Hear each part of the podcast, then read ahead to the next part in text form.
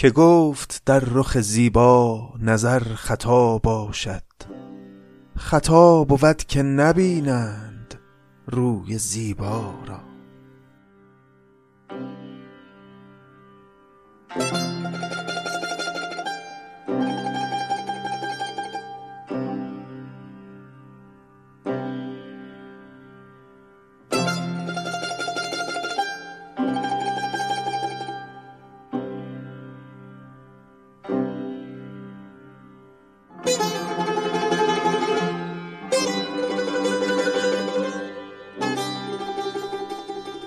سلام.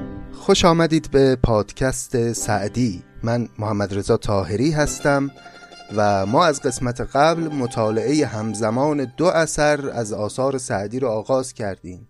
دیوان غزلیات سعدی و کتاب بوستان. این آقای سعدی که البته نام کاملترش هست مسلح ابن عبدالله در دوران ویژه ای از تاریخ ایران به دنیا اومده و زندگی کرده. دوران حمله مغولان که خب یکی از ملتهبترین ادوار تاریخ ایرانه و صحنه های وحشتناکی از اون دوران در تاریخ ثبت شده که کم و بیش حتما شنیدید چیزایی دربارش. چنگیز خان مغول سال 616 هجری قمری به ایران حمله کرد. حالا اینکه چی شد حمله کرد هم خودش قصه پرقصه مفصلی است که یه وقتی اگر فرصت بشه لابلای شعرخانی ها درباره ماجرای حمله مغولان هم با هم گپ خواهیم زد.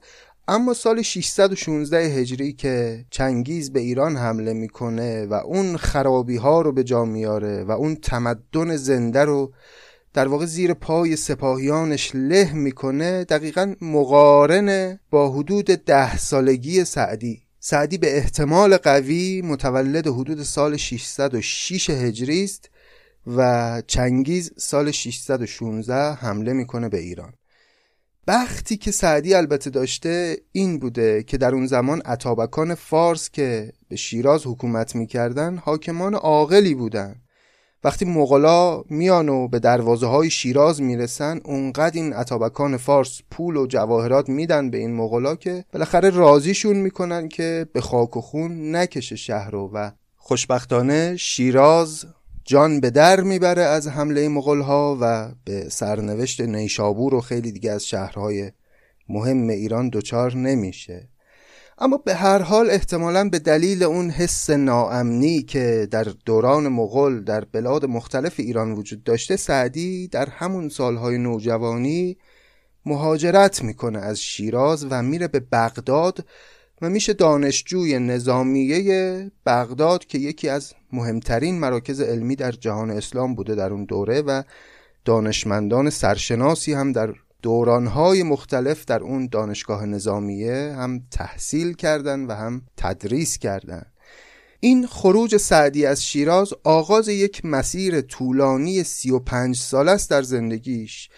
که از شیراز دوره و بعد از اتمام درسش در بغداد هم بر نمیگرده به شیراز. باز به سرزمین های مختلفی سفر می‌کنه اهم از حجاز و شام و و حدسی که میشه زد اینه که بسیاری از غزلهای سعدی محصول ماجراهای عشقی زندگی او در همین سفرها و در این دوری ها و دلتنگی ها و تنهایی هایی که در دوران دوری از شیراز داشته هست و رد پای ماجراهای عاطفی او رو میشه در غزلهاش که به روشنی مشاهده کرد و حتی در بوستان و گلستان هم یه جاهایی گراهای سعدی به همون میده که بتونیم حدس بزنیم که ماجراهایی از این جنس داشته. در نهایت سعدی سال 655 به شیراز بر میگرده یعنی تقریبا در سن 50 سالگی.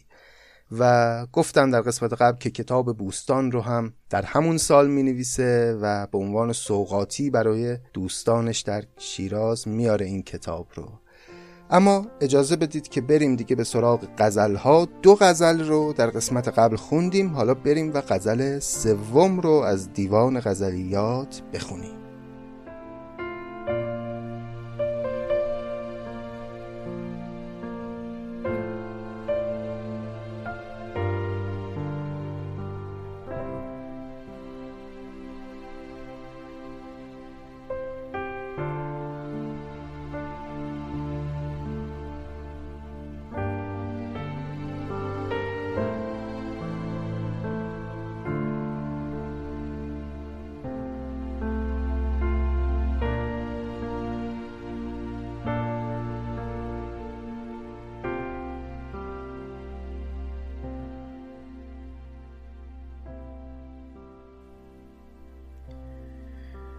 روی تو خوش می نماید آینه ما.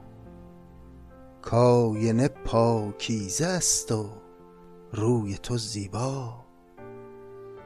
چون می روشن در آبگینه صافی خوی جمیل از جمال روی تو پیدا. هر که دمی با تو بود یا قدمی رفت از تو نباشد به هیچ روی شکیبا. صید بیابان سر از کمند بپیچد ما همه پیچیده در کمند تو عمدا. طایر مسکین که مهر بست به جایی گر بکشندش نمی رود به دگر جا. غیرتم آید شکایت از تو به هر کس. درد احبا نمی برم به اتبا برخی جانت شوم که شمع افق را پیش بمیرد چراغدان ثریا. گر تو شکرخنده آستین نفشانی هر مگسی طوطیی شوند. شکرخا لعبت شیرین اگر ترش ننشیند. مدعیانش طمع کنند به حلوا. مرد تماشای باغ حسن تو سعدی است. دست فرومایگان برند به یغما.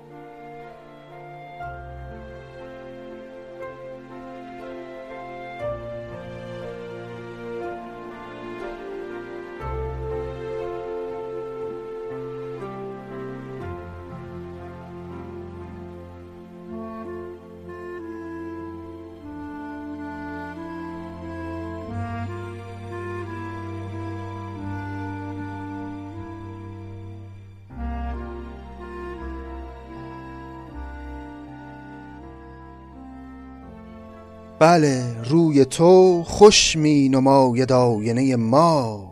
کاینه پاکیزه است و روی تو زیبا. این روی زیبای تو در آینه جان من خوش جلوه می‌کنه چرا؟ چون اولا روی تو زیباست و ثانیا آینه من پاکیزه است. یعنی جان من صاف پاک خالی از غبار و ناپاکی است و من عشقم به تو یک عشق حقیقی است چون می روشن در آبگینه صافی آبگینه به معنای شیشه است. میگه تو مثل شراب روشنی هستی در یک جام بلورین شفاف. چون می روشن در آبگینه صافی خوی جمیل از جمال روی تو پیدا. همونجوری که یک شراب با کیفیتی اگر در یک جام بلورینی باشه همین که نگاش می‌کنی می‌فهمی شراب خوبیه؟ تو رو هم که به ظاهرت نگاه می‌کنیم باطن زیبات رو و خوی جمیلت رو از جمالت میشه بهش پی برد. هر که دمی با تو بود یا قدمی رفت از تو نباشد به هیچ روی شکیبا سید بیابان سر از کمند بپیچد ما همه پیچیده در کمند تو عمدا. برخلاف آهوان بیابان که از کمند مرد شکارچی میگریزن و فرار می‌کنن اون آهوانی که بناس به کمند عشق تو بیفتن خودشون عمدن میان خودشون رو گرفتار کمند تو می‌کنن. کمند هم که میگه سعدی عموما یه استعاره است از اون زلف معشوق که مثل یک ریسمانی مثل یک کمندی عاشقان رو به دام میندازه. تایر مسکین که مهر بست به جایی گر بکشندش نمی رود به دگر جا. یه پرنده ای که جلد یه پشت بامی بشه دیگه هر کارش بکنن اونجا نمیره. بکشنش هم از اونجا نمیره. البته می‌بینید که یه ایهامی هم داره دیگه. گر بکشندش نمی رود به دگر جا. طبیعیه که اگه بکشنش نمی‌تونه به جای دیگه ای بره. و همونجا میمونه چون جسدی بیش نیست. تو هم ما رو کشتی عشقت ما رو کشته. چطور توقع می‌کنی که از در عشق تو به جای دیگری بری؟ غیرتم آید شکایت از تو به هر کس. درد احبا نمی‌برم به اتبا عجب بیت زیبایی است. بعضی بیتا انقدر شیرین و لطیفن که آدم دلش نمی‌خواد با معنی کردن و توضیح دادن خرابش کنه. غیرتم آید شکایت از تو به هر کس. درد احبا نمی‌برم به اتبا برخی جانت شوم که شمع افق را پیش بمیرد چراغدان سریا برخی یعنی فدایی. الهی که من فدای جانت بشم. همونطور که وقتی شمع افق می‌خواد طلوع بکنه شمع افق خورشید دیگه. وقتی خورشید می‌خواد بالا بیاد کی پیش مرگش میشه کی فداییش میشه؟ چراغدان سریا سریا یه مجموعه ای از ستارگانه که بهش خوشه پروین هم میگن.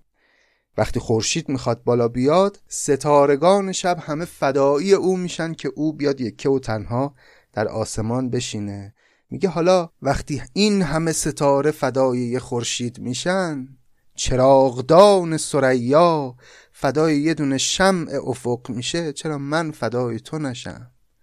برخی جانت شوم که شمع افق را پیش بمیرد چراغدان سریا گر تو شکرخنده آستین نفشانی هر مگسی توتی شوند. شکرخا سعدی خورده غیرتی بوده. خیلی جاها این حسود بودن و غیرتی بودن و حساس بودنشو تو غزلهای عاشقانش می‌بینیم. از جمله در همین بیت. میگه اگه توی شکرخنده که خنده هات انقدر شیرین شکرینه اگر تو آستین نفشانی آستین فشاندن کنایه از دفع کردن چیزیه. کنایه از ترک کردن و نخواستن چیزی هم هست. اما اینجا دفع کردنه. آستین افشاندن این آستین رو تکون دادن دفع کردن چیزی. گر تو شکرخنده آستین نفشانی هر مگسی توتی شوند شکرخا. شکرخاییدن یعنی شکر جویدن تو یه شکرخنده که انقدر شیرینی اگه این مگس هایی که مگسانند گرد شیرینی و اومدن دور تو دارن میچرخن و دف نکنی اینا هر کدوم خیال می‌کنن اون وقت توتی هن باید شکر بخورن. و اون موقع است که دیگه من عاشق بیچاره از حسادت باید بمیرم. گر تو شکرخنده آستین نفشانی هر مگسی توتی شوند شکرخا لعبت شیرین اگر ترش ننشیند مدعیانش طمع کنند به حلوا. این هم باز در ادامه همون بیت قبل دیگه. لعبت یعنی عروسک منظور همون معشوق زیباروست. اگه یه لعبتی مثل تو شیرین اخمو و ترش رو ننشینه مدعیان عشقش که کمم نیستن همه به حلوای او طمع می‌کنن خلاصه. و اون وقتی که بیا و درستش کن. مرد تماشای باغ حسن تو سعدی است. دست فرومایگان برند به یغما. تو این بیت آخرم داره یک تفاوتی بین خودش و مابقی عاشقان اون زیبارو قائل میشه. میگه تنها کسی که مرد تماشا کردن توه و فقط همین براش بسه که تو رو نگات بکنه سعدیه. اون یکی ها همه به فکر به یغما بردن زیبایی های تو هن. اونا فرومایگانند. دست فرومایگان برند به یغما. این فرومایگان فقط می‌خوان دست به یغمای تو ببرن. یعنی من سعدی یک لایه عمیقتری از عاشقی رو درک می‌کنم و می‌فهمم که اونا اصلا تو باغش نیستن متوجهش نیستن.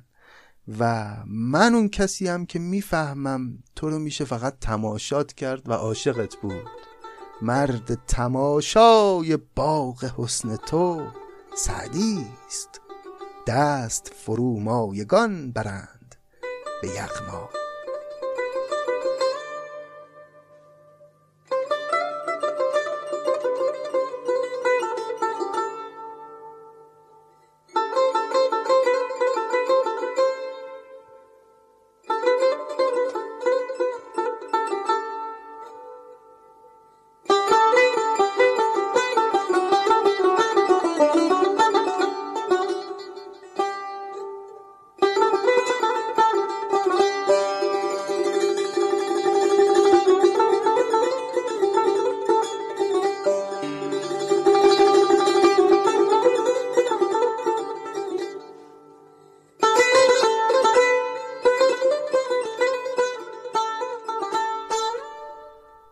اگر تو فارغی از حال دوستان یارا فراغت از تو میسر نمی شود ما را اگر تو فارغی از حال دوستان یارا فراغت از تو میسر نمی شود ما را تو را در آینه دیدن جمال طلعت خیش بیان کند که چه بوده است ناشکیبا را بیا که وقت بهار است تا من و تو به هم به دیگران بگذاریم باغ و صحرا را.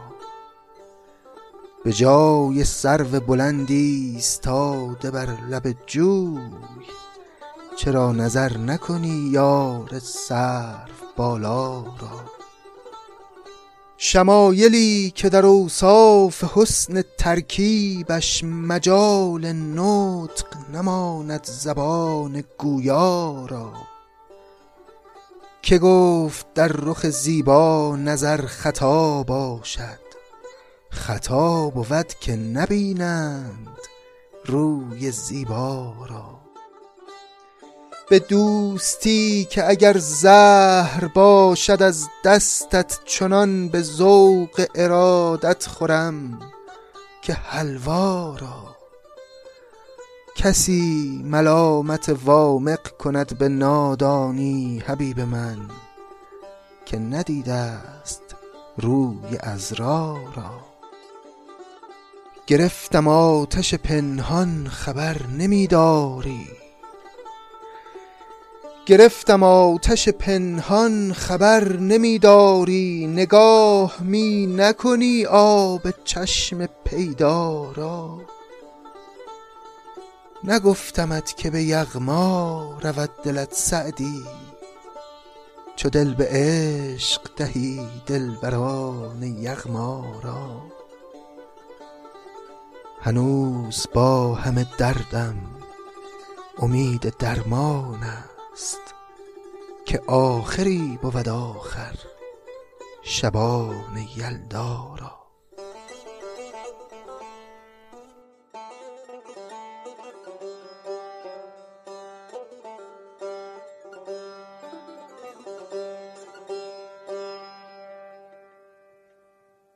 اگر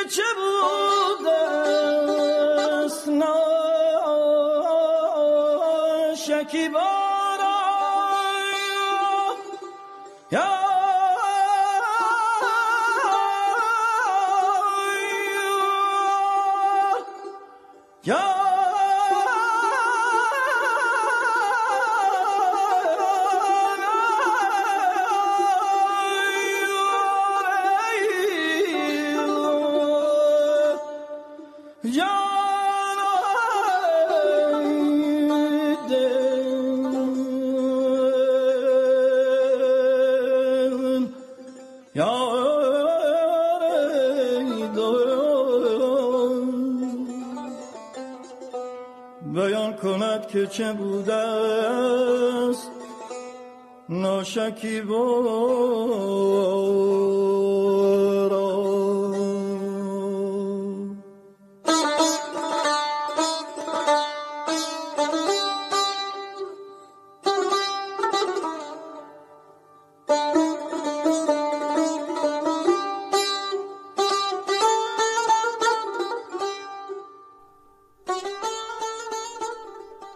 بله این غزل هم چنان که دیدید غزل ساده ای بود. معانی خیلی نیاز به شرح و توضیح شاید نداشته باشه جز دو سه تا بیت.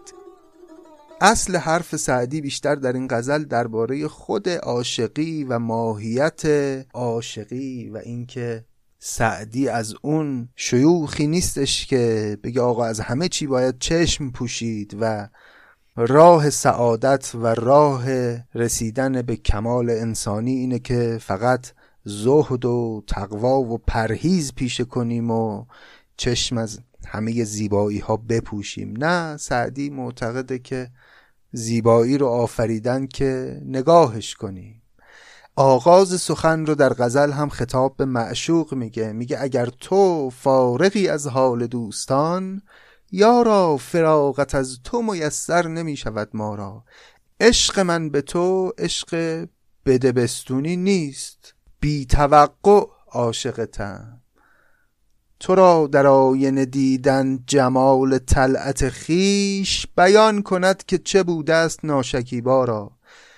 می‌خوای بدونی ناشکیبای تو یعنی عاشقتون کسی که به خاطرت بی صبر و قرار شده شکیباییش رو از دست داده. در عشق تو چه حالی داره؟ کافیه بری خودت رو در آینه نگاه بکنی. تو را در آینه دیدن جمال طلعت خیش بیان کند که چه بود است ناشکی بارا همین کارو بکنی کافیه تا بفهمی اون بیچاره عاشقت چی کشیده در غم عشقت. در بیت بعدی سعدی یک تنز خیلی ظریفی به کار می‌بره. میگه بیا که وقت بهار است تا من و تو به هم به دیگران بگذاریم باغ و صحرا را. مصرع اول این بیت رو که میشنویم خیال می‌کنیم که سعدی می‌خواد به معشوق بگه که بیا فصل بهار با هم بریم به باغ و صحرا و لذت ببریم از این طبیعت. اما تو مصرع دوم ناگهان مسیر حرف رو با اون چیر دستی عجیب و غریب خودش به نحو کلام تغییر میده. میگه بیا که وقت بهار است تا من و تو به هم به دیگران بگذاریم باغ و صحرا را. ول کن فصل بهار که فصل بهاره. بذار دیگران برن باغ و صحرا برن به قول معروف سیزده به در. من و تو بشینیم و با هم خلوت بکنیم. وقتی که من و تو کنار هم باشیم چه حاجتی داریم به زیبایی های بهار و باغ و صحرا؟ به جای سرو بلندی استاده بر لب جوی. چرا نظر نکنی یار سرو بالا را؟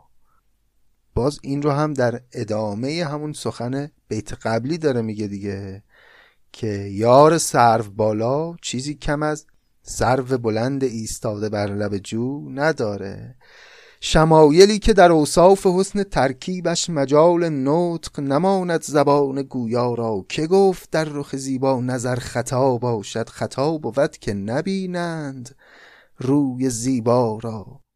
به دوستی یعنی به دوستی قسم. به دوستی که اگر زهر باشد از دستت چنان به ذوق ارادت خورم که حلوا را. به دوستی قسم که اگر تو زهر به من بدی و از دست تو زهر بگیرم همین که از دست تو دارم می‌گیرم انقدر برام شیرینه که انگار دارم حلوا می‌خورم. کسی ملامت وامق کند به نادانی حبیب من که ندیده است روی ازرا را. وامق و ازرا هم که می‌دونید یک عاشق و معشوق اسطوره‌ای بودن مثل مثلا لیلی و مجنون و خسرو و شیرین که داستانشون رو عنصری اولین بار به فارسی در آورده و ریشه افسانش هم یک افسانه یونانی هست ظاهرا. و اینجا سعدی میگه که کسی میاد وامق رو ملامت می‌کنه سرزنش می‌کنه که چرا رفتی دنبال عشق ازرا که خودش ازرا رو ندیده باشه. معمولا مردم عاشق جماعت رو سرزنش می‌کنن دیگه. میگن آخه بابا عشق که نشد نون و آب فکر نان باش که خربزه آبه. این که نشد زندگی این همه دختر این همه پسر چرا پیله کردی به این؟ و از این حرفا زیاد می‌زنن سرزنش می‌کنن ملامت می‌کنن عاشقان رو. حالا سعدی میگه کسی ملامت وامق کند به نادانی کسی از روی نادانی و جهل وامق رو سرزنش می‌کنه ملامت می‌کنه. حبیب من که ندیده است روی ازرا را. اگر اون زیبایی رو ببینه که دیگه می‌فهمه درک می‌کنه که این بابا حق داره اینجوری دل بسته به او. گرفتم آتش پنهان خبر نمیداری. نگاه می نکنی آب چشم پیدا را. به معشوق میگه گیرم که آتش پنهان درون من رو ازش بیخبری. این آب چشمم که همینجوری دارم برات گریه می‌کنم این که پیداست اینو که می‌بینی. خب این خبر از درون آتشین من میده این آب. چرا خودتو می‌زنی به ندونستن معشوق؟ و چرا این همه عاشقی رو در وجود من نمی‌بینی؟ می‌بینید که این غزل سعدی مثل خیلی دیگه از غزلهاش ترکیبی از سخن گفتن با معشوق و قربون صدقه او رفتن و شکوه کردن ها از او به علاوه ابیاتی هم که لابلاش اومده درباره خود عشق. که بیشتر هم خطاب به کسانی است که عاشقان رو درک نمی‌کنن و نمیفهمنشون و ملامتشون می‌کنن. به اونا میگه که آقا من عاشق حق دارم که عاشقی کنم. حق دارم یه وقتایی کارهای غیر عاقلانه انجام بدم. ترکیبی از این دوتاست و انصافا هم این ترکیب خوش نشسته در کنار هم. نگفتمت که به یغما رود دلت سعدی چو دل به عشق دهی دلبران یغما را. به یغما رفتن یعنی به تاراج رفتن دیگه در غزل قبلی هم داشتیم. اما یغما یک شهری هم هست نام یک شهری در منطقه آسیای میانه که مثل اکثر شهرهای منطقه شمال شرقی ایران به زیبارویانش معروف بوده. در ادبیات فارسی ما خیلی میشنویم درباره زیبارویان تاتار و ترکان تنگ چشم چگلی و یغمایی و زیبارویان تراز و درباره اینا زیاد میشنویم. اینها همه دختران نمکین شمال منطقه خراسان و شمال شرقی ایران هستند. نگفتمت که به یغما رود دلت سعدی چو دل به عشق دهی دلبران یغما را. بهت نگفته بودم سعدی داره به خودش میگه. بهت نگفته بودم که اگه بخوای دل بدی به عشق دلبرکان یغمایی دلت رو به یغما می‌برن به تاراج می‌برن. هنوز با همه دردم امید درمان است که آخری بود آخر شبان یلدا را.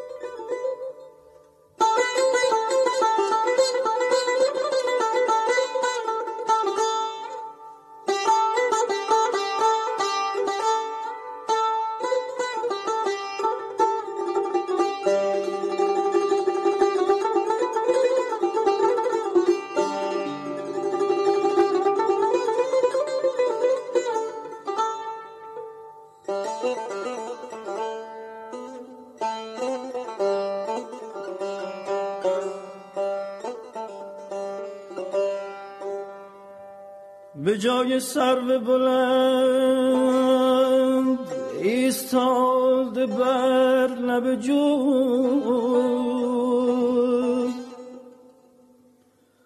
به جای سرو بلند ایستاد بر لب جوی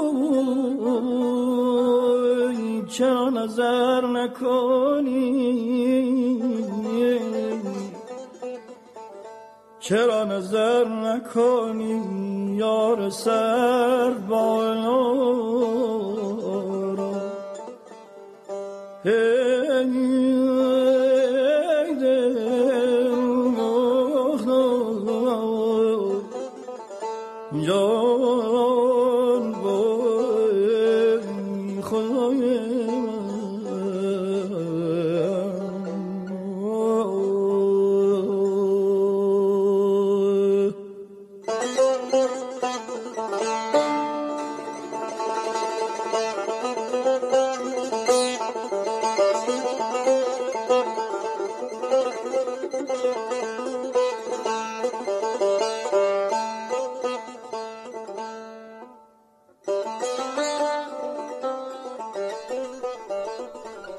بریم دیگه سراغ کتاب بوستان. در قسمت قبل نخستین بخش از مقدمه کتاب رو خوندیم که هم دو ستایش خدا بود و سعدی با این بیت که مپندار سعدی که راه صفا توان رفت جز در پی مصطفی. اون بخش رو تمام کرد و مقدمه ای رو چید برای اینکه آغاز بکنه ابیات کوتاهی در ستایش پیغمبر. پس آغاز بکنیم این ابیات رو بخونیم و بعد بریم یه بخش دیگه از مقدمه که بخش جالبی هست رو با هم بخونیم. کریم السجایا جمیل الشیم نبی البرایا شفیع الامم. امام الرسل پیشوای سبیل امین خدا محبت جبرئیل. محبت یعنی جایگاه حبود جایگاه فرود. محبت جبرئیل یعنی کسی که جبرئیل بر او نازل می‌شد. شفیع الورا خاجه بعث و نشر امام الهدا صدر دیوان حشر. کلیمی که چرخ فلک تور اوست همه نورها پرتو نور اوست. شفیع مطاع نبی کریم قسیم جسیم نسیم وسیم. یتیمی که نا کرده قرآن درست کتبخانه چند ملت بشست. کلمه ملت در متون کهن به معنای مذهب میاد. یتیمی که نا کرده قرآن درست کتبخانه چند ملت بشست چو ازمش براهیخت شمشیر بیم به معجز میان قمر زد دونیم چو سیتش در افواه دنیا فتاد تزلزل در ایوان کسرا فتاد.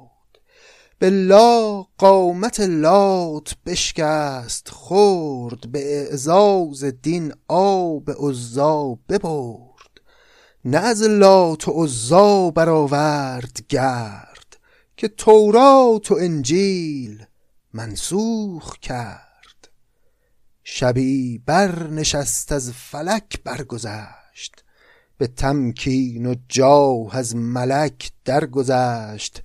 چنان گرم در تیه قربت براند که بر صدر جبریل از او باز ماند.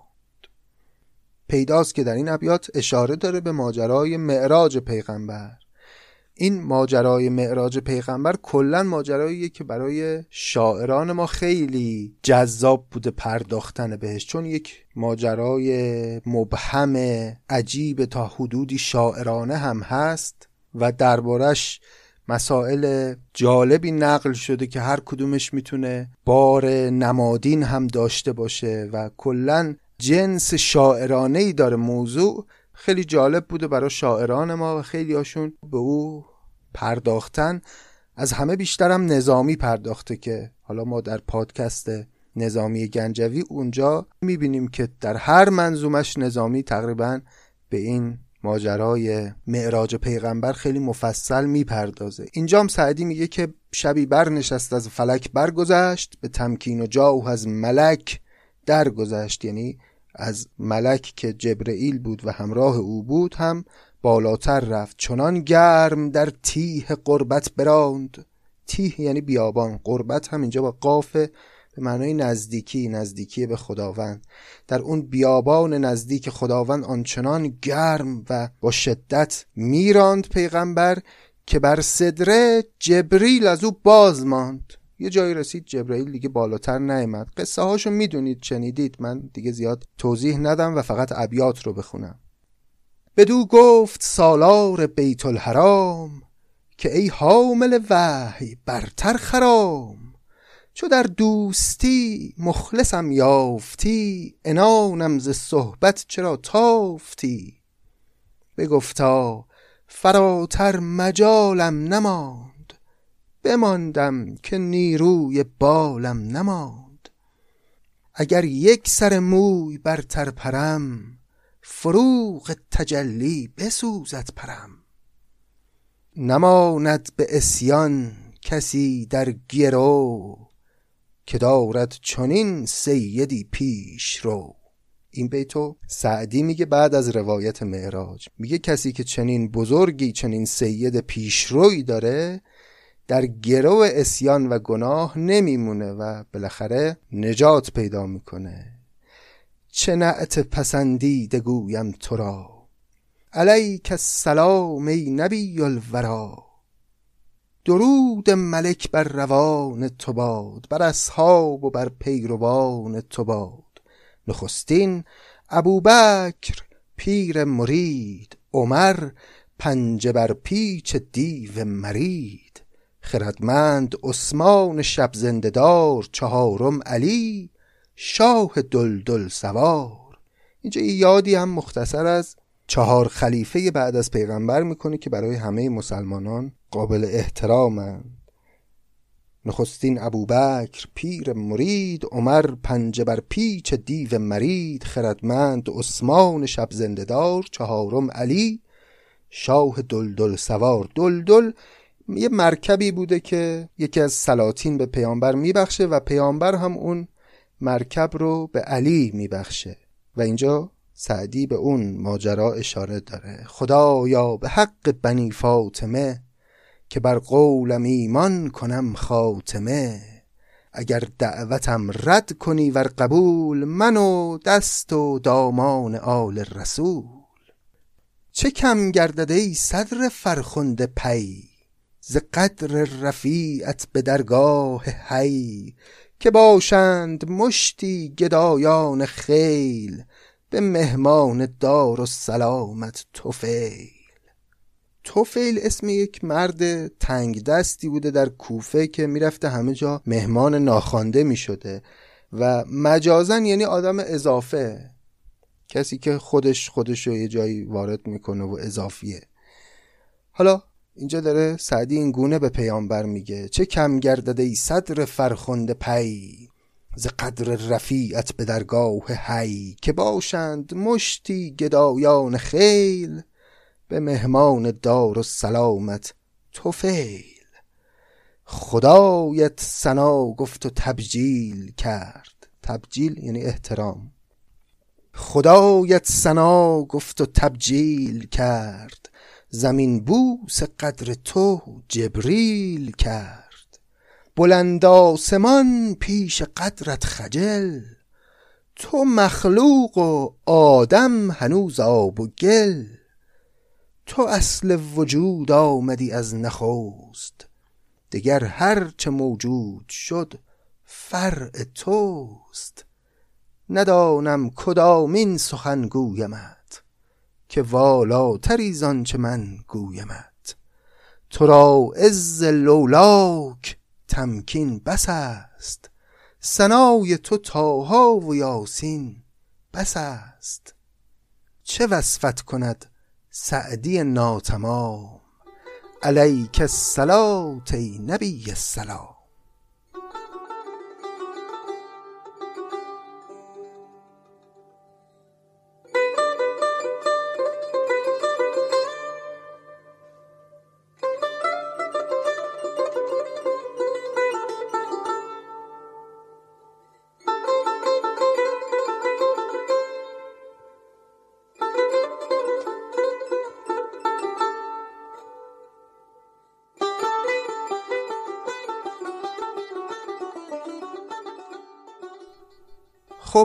بود ابیات مدح پیامبر اسلام و دیگه از اینجا به بعد وارد سبب نظم کتاب میشیم. در این بخش سعدی اولین جایی که یک توضیح خیلی خلاصه و مختصری میده راجبه خود کتاب بوستان.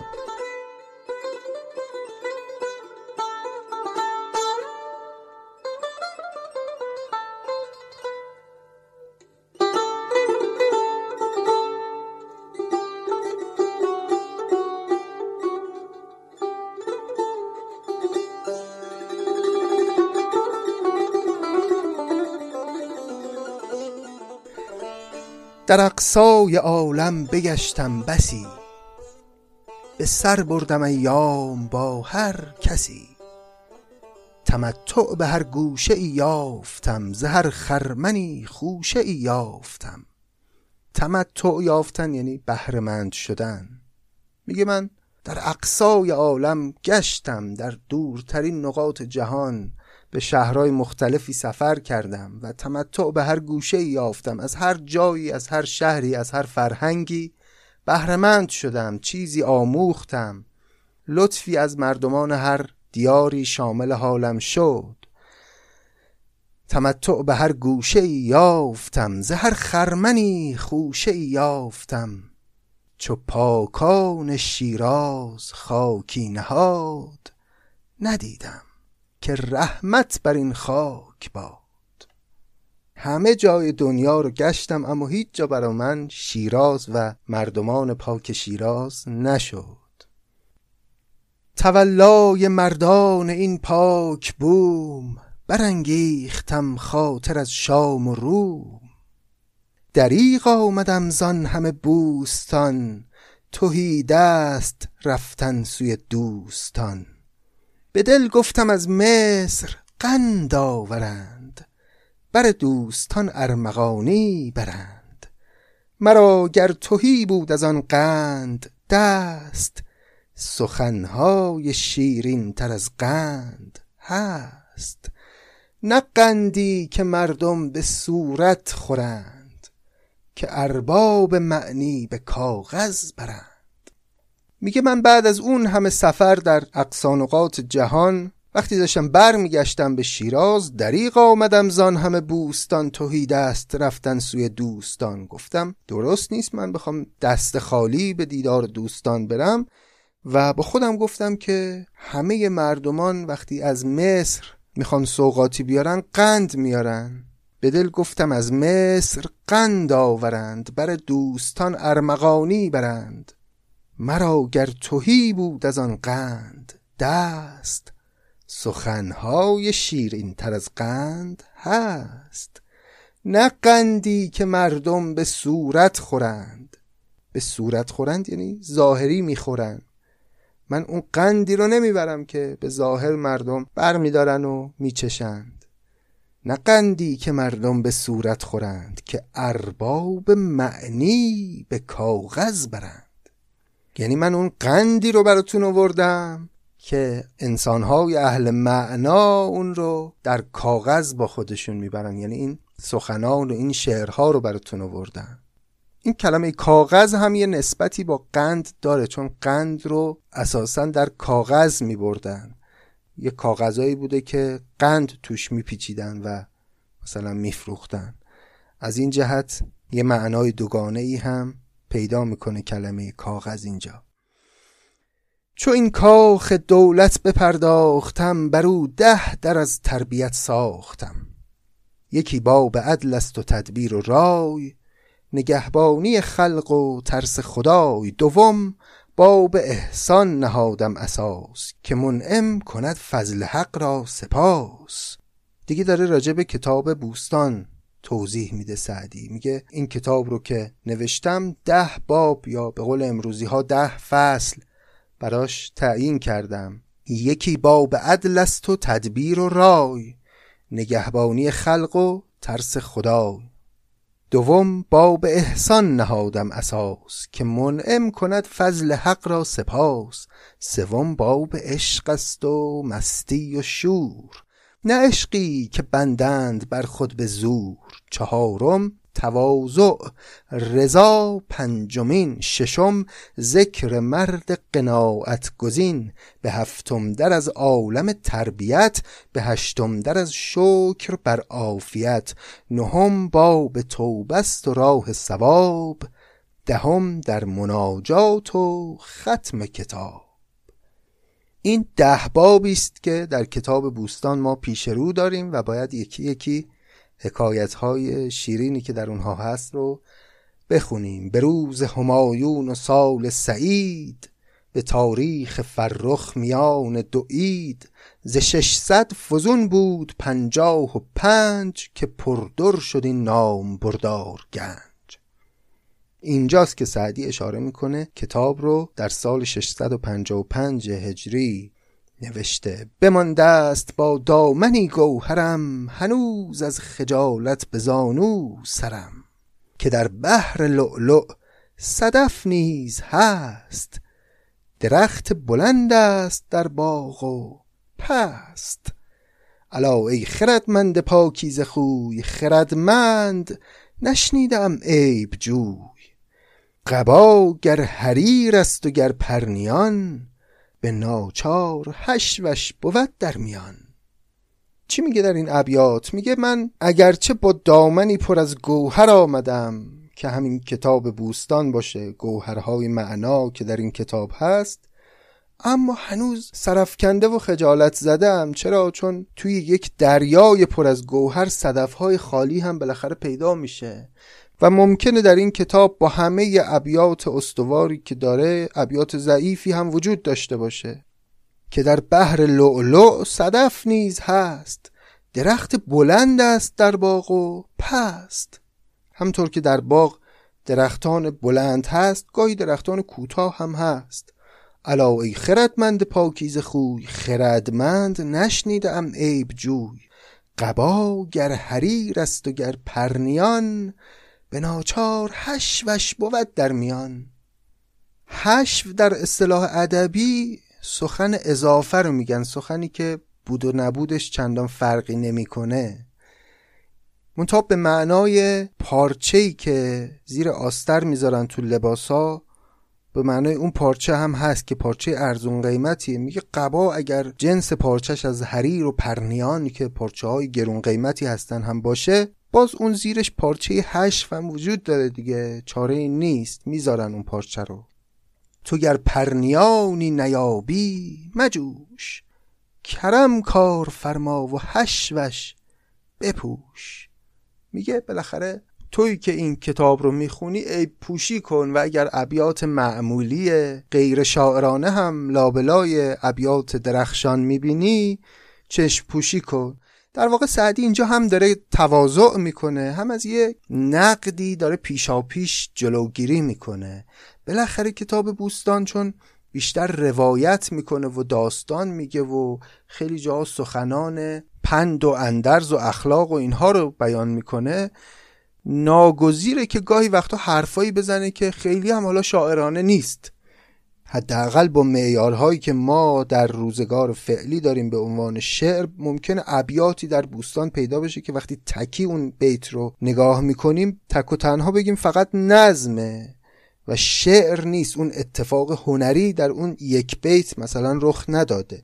اما وقتی یک نگاه جامعی به کل ابیات داشته باشیم می‌بینیم که اون یک بیتی که فقط نظمه ناگزیره که حضور داشته باشه و اوست که داره یه مقدمه ای رو می‌سازه که مثلا در بیت بعد ما به یک اتفاق هنری و شاعرانه و زیبا برسیم.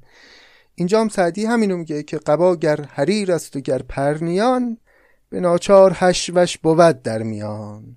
تو گر پرنیانی نیابی مجوش کرم کار فرما و هشوش بپوش. ننازم به سرمایه فضل خیش. به دریوزه آوردم دست پیش. شنیدم که در روز امید و بیم بدان را به نیکان ببخشد کریم. تو نیز بدی بینیم در سخن به خلق جهان آفرین کار کن. میگه شنیدم در روز قیامت خدا انسانهای بد رو به لطف انسانهای خوب میبخشه و میفرسته به بهشت.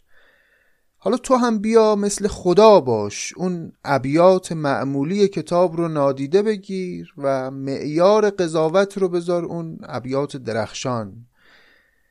البته حالا سعدی میگه اینو ولی انصاف اگر بدیم همون ابیات معمولی هم در کلام سعدی آنچنان استادان است و حتما یک زرافتی آنچنان درش به کار رفته که می‌تونیم بگیم هیچ بیتی از او نیست که خالی از یک لطف و یک نمک سخنوری باشه. اما به هر حال تو نیز بدی بینیم در سخن به خلق جهان آفرین کار کن. چو بیتی پسند آیدت از هزار به مردی که دست از تعنت بدار. اگه یه بیتم از هزار بیت خوشت اومد قسم به مردی و به جوان مردی که خلاصه گیر نده به شعر ما دیگه. همانا که در فارس انشاء من چون مشک است بی قیمتن در ختن. چو بانگ دهل حولم از دور بود به غیبت درم عیب مستور بود. گل آورد سعدی سوی بوستان به شوخی و فلفل به هندوستان. چو خرما به شیرینی اندود پوست چو بازش کنی استخوانی در انصافا داره تواضع می‌کنه سعدی دیگه پیداست. در زمان خودش چنان که گفتیم سعدی به شهرت بی سابقه ای رسیده بوده چنان که از همین ابیات هم پیداست. میگه چو بانگ دهل حولم از دور بود به غیبت درم عیب مستور بود. میگه اون موقع هایی که من تو شیراز نبودم شماها خیلی چیزا راجع به من شنیده بودید. مثل بانگ دهل که از دور خوش است. و در غیبت من عیوب من پنهان بود مستور بود. اما حالا که اومدم بالاخره گل آوردم به بوستان دیگه. داره خیلی تعریف می‌کنه از دوستان شیرازی خودش. میگه من اگه خیلی شاعر بزرگی بودم برای مردمان جاهای دیگه بودم ولی در شیراز که ما عین میمونه که گل ببریم به بوستان. گل آورد سعدی سوی بوستان به شوخی و فلفل به هندوستان. یعنی سعدی به شوخی به گستاخی گل سوی بوستان آورد و فلفل به هندوستان آورد. سخن آوردن نزد مردم شیراز یک چنین نسبتی داره. یه کلمه بی قیمت هم داشتیم اونجا. اونم یه ایهام قشنگی داره باز. همانا که در فارس انشاء من چون مشک است بی قیمتن در خوتن کاملا می‌تونیم بیتو دو تا برداشت حسی ازش داشته باشیم. مشک می‌دونید از آهوی خوتن تهیه میشه و در منطقه خوتن که همون منطقه نزدیک به چین و تاتار و اونجاها میشه مشک فراوانه و طبیعتا جایی که یه چیزی فراوان بی قیمته یعنی بی ارزشه انشاء من هم نوشته من هم در سرزمین فارس بی قیمت بی ارزشه این یه برداشتیه که میشه از این بیت کرد. اما برداشت دیگر اینه که بی قیمت رو به معنای اتفاقا پر قیمت و با ارزش بگیریم. چنان که الان هم میگیم میگیم فلان مثلا جواهر اصلا قیمت نداره. یعنی خیلی ارزشمنده. همانا که در فارس انشاء من چو مشک است بی قیمتن در خوتن یعنی مثل مشک خوتن که خیلی ارزشمنده انشاء من در سرزمین فارس هم خیلی ارزشمنده. اینا دیگه بازیهایی که سعدی می‌کنه با کلمات و در عین اینکه داره تواضع می‌کنم یه همچین ادعاهایی هم پنهانی می‌کنه که برآمده از توانمندی و هنر اوست. این بخش سبب نظم کتاب بود از مقدمه. هنوز ما در مقدمه بوستان هستیم و از قسمت بعد وارد مدهیه های مقدمه میشیم که زیاد هم نیست طولانی نیست و مدهیه های بوستان هم البته هیچ شباهتی به مدهیه های شاعران دیگر نداره. حالا می‌خونیم و می‌بینید که جنس سخن گفتن سعدی با حاکمان زمان خودش کاملا منحصر به فرده و انصافا جذاب و غرورآفرین آدم خوشش میاد از اینکه چطور او در دوران کهن که بالاخره آسون نبوده گستاخی کردن با پادشاهان چطور از موضع بالا گاهی وقتا با اونها برخورد می‌کنه و باهاشون سخن میگه و نصیحتشون می‌کنه و بکن و نکن جلوی راهشون می‌گذاره. امیدوارم از این قسمت از پادکست سعدی هم لذت برده باشید و همچنان نظرات خودتون رو از ما دریغ نکنید. حتما پیشنهاداتی که دارید درباره شیوه کار ما در این پادکست بگید به ما برامون بنویسید که قطعا چراغ راه خواهد بود که مسیر رو بهتر از این پیش ببریم. خیلی سپاسگزارم از شمایی که این پادکست رو گوش می‌دید و طبیعتا مهمترین انگیزه ما هستید برای اینکه کار رو ادامه بدیم و اگر شنیدن شما نباشه طبیعتا خب این پادکست هم نخواهد بود. سپاسگزارم از عزیزانی که کمک من کردن در ساخته شدن این پادکست. ممنون از حسین بادزهره به خاطر طراحی لوگوی پادکست. و سپاسگزار از همه شما به خاطر همه حمایت ها و محبت هاتون تا شیرین سخنی های بعدی سعدی شما رو به خداوند مهربان میسپارم. خدا نگهدار.